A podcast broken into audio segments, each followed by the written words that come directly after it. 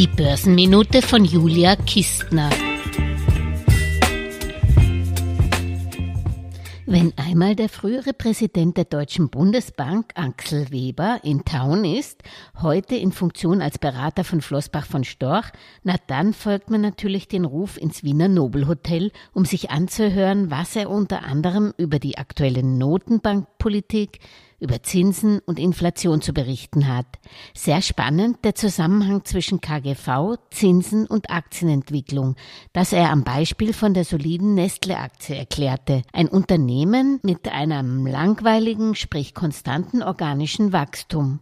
Während Anleger vor rund zehn Jahren gerade einmal bereit waren, das 16-fache des Gewinns für die Nestle-Aktie zu bezahlen, liegt das Kurs-Gewinn-Verhältnis heute bei Nestle beim 21-fachen. Die Aktie und ihre Dividenden sind den Anlegern also deutlich mehr wert, weil bei dem jahrelangen niedrigen Zinsniveau es auch keine attraktiven Alternativveranlagungen gab.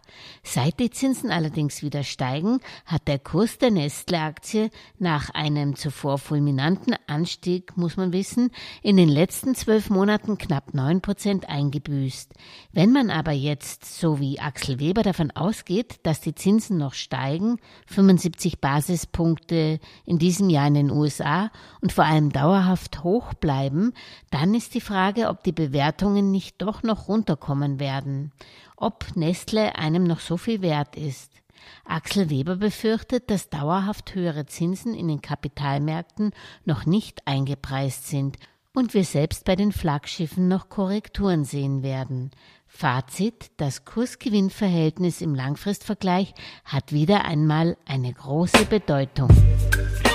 Alles Gesagte ist nur die persönliche Meinung von Julia Kistner und daher keine Anlageempfehlung und keine Rechts- und Steuerberatung. Für Verluste, die aufgrund von getroffenen Aussagen entstehen, übernimmt die Autorin Julia Kistner keine Haftung.